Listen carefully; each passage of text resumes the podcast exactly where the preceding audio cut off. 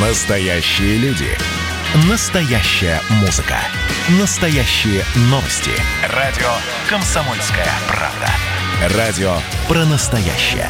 97,2 FM. эм. Был бы повод. Здравствуйте, я Михаил Антонов. Эта программа «Был бы повод». 24 декабря на календаре и рассказ о событиях, которые происходили в этот день, но в разные годы, ждет вас в сегодняшней передаче. 1865 год. 24 декабря в США появляется новое тайное общество Куклус-клан. Его после окончания войны организуют южане-конфедераты. Они берут за название характерный звук, который издает перезаряжаемая винтовка. The Klan was born a hundred years ago in Pulaski, Tennessee, as a six-member social club. Есть и другая версия, что название Куклус-клан с одной стороны греческое «куклос», то есть круг или колесо, а с другой стороны латинское «кокулус», капюшон. Хотя вряд ли отцы-основатели знали об этом, даже несмотря на то, что среди них были весьма образованные люди. У Куклус-клана необычная и довольно сложная структура. Возглавляет организацию Великий Мудрец. Он имеет в своем распоряжении 10 гениев, которые являются советчиками. Штаты называются королевствами, управляют ими великие драконы и штабы, состоящие из восьми гидр. Сначала это всего лишь тайное содружество типа масонов или иллюминатов.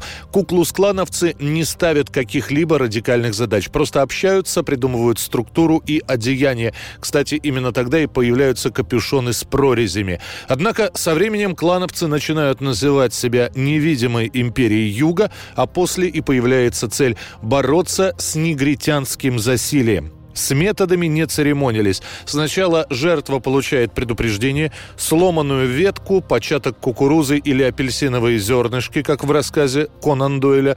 После получения такого подарка человек должен был уехать из этого места. Иначе его выслеживают и в лучшем случае избивают, в худшем устраивают суд Линча, то есть показательную публичную казнь. В 1868 году количество членов Куклус-клана достигает полумиллиона человек. У них появляется свой девиз «Белая сила» – «White Power» и приветствие, чем-то похожее на нацистское. Хотя организация и была вне закона, полиция вплоть до 70-х годов 20 века старается закрывать глаза на деятельность белых балахонов. И зачастую сами полицейские также входят в Куклус-клан. 24 декабря 1900 года за границей выходит первый номер «Искры», первой общерусской газеты РСДРП. Первый номер печатают и распространяют в Лейпциге. Сама же идея создания такой газеты принадлежит 30-летнему Ленину, который еще летом собирает редакционную группу. Собравшиеся пишут статьи, которые нелегально переправляют в Швейцарию, а уж там марксистская группа «Освобождение труда» переписывает статьи набело, ищет типографии и деньги на печать. В самой Швейцарии печатать искру не получается. Приходится заказывать тираж в Германии. Первый тираж «Искры» конфискуют, обнаружат тайник и изымут все 3000 номеров. Далее в Россию будут попадать лишь отдельные экземпляры. После этого номера станут перепечатывать в Баку, в Москве, в Сибири, в подпольных типографиях. Уже через год Ленин в письмах требует увеличить объемы, говоря, что у народа слишком мало искр, чтобы разжечь костер. Короче, если я не доставлю рабочую газету листовки в Новороссийск, первомайская демонстрация и стачка будут сорваны. Самая первая большевистская «Искра» просуществует всего три года. В 1903 году Ленин выйдет из редакции, а сама газета превратится в главный орган печати меньшевиков. 1927 год, 24 декабря. Совершенно неожиданно умирает российский врач, невропатолог и психиатр Владимир Бехтерев.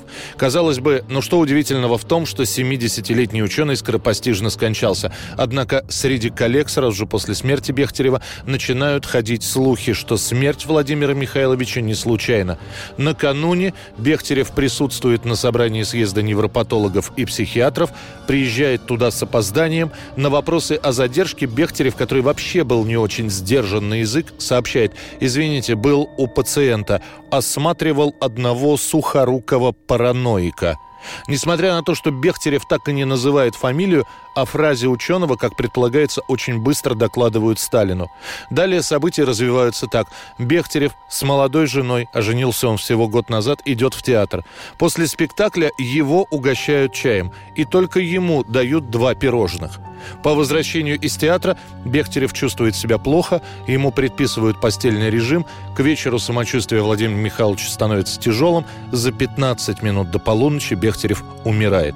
Вскрытие тела не производится. Вопреки желаниям родственников Бехтерева кремируют. 1971 год. Ограниченным прокатом выходит на экран картина Тарковского «Андрей Рублев». Сам фильм снят пять лет назад, и только сейчас его могут посмотреть зрители. Захожу я сейчас, а там шум, крик, гам такой. Архирей в красный весь архирей бегает. Нету, говорит, моего терпения, нету, все, все. Это сон про вас, все. Это про вас. Когда картину принимает специальная комиссия, ленту решают положить на полку с формулировкой «излишняя жестокость и пропаганда насилия». Далее в газетах начинают появляться статьи о том, как жестоко Тарковский на съемках фильма обращался с животными. Ни фамилия режиссера, ни сам фильм не называется, а пишется «на съемках одного из фильмов». В пример приводят два эпизода с горящей коровой и с лошадью, которая падает со стены и ломает ноги.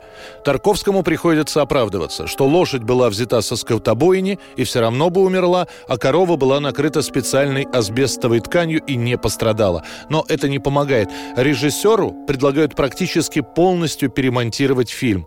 Сначала Тарковский отказывается, потом, скрипя сердце, соглашается. Ты мне приснился будто из окна вниз головой свешиваешься и заглядываешь, и пальцем мне грозишь. А я э, поперек седла на коне лежу, и два ордынца голову мне перекручивают. В итоге, пусть и перемонтированная с огромным количеством изъятых эпизодов, двухсерийная лента будет высоко оценена. Правда, не зрителями, а критиками. Для большинства потребителей массового кино Тарковский так и останется малопонятным режиссером. Ленту Андрея Рублев в 1972 году посмотрят всего 3 миллиона зрителей по всей стране. 24 декабря 1977 года. На первом месте в хит-парадах самая медленная из всех композиций группы Биджис. И тем не менее песня очень быстро становится популярной. В магазинах запись группы продается с пояснением «Идеальная музыка для романтических рождественских каникул». Это была программа «Был бы повод» и рассказ о событиях, которые происходили в этот день, 24 декабря, но в разные годы. Очередной выпуск завтра. В студии был Михаил Антонов. До встречи. softly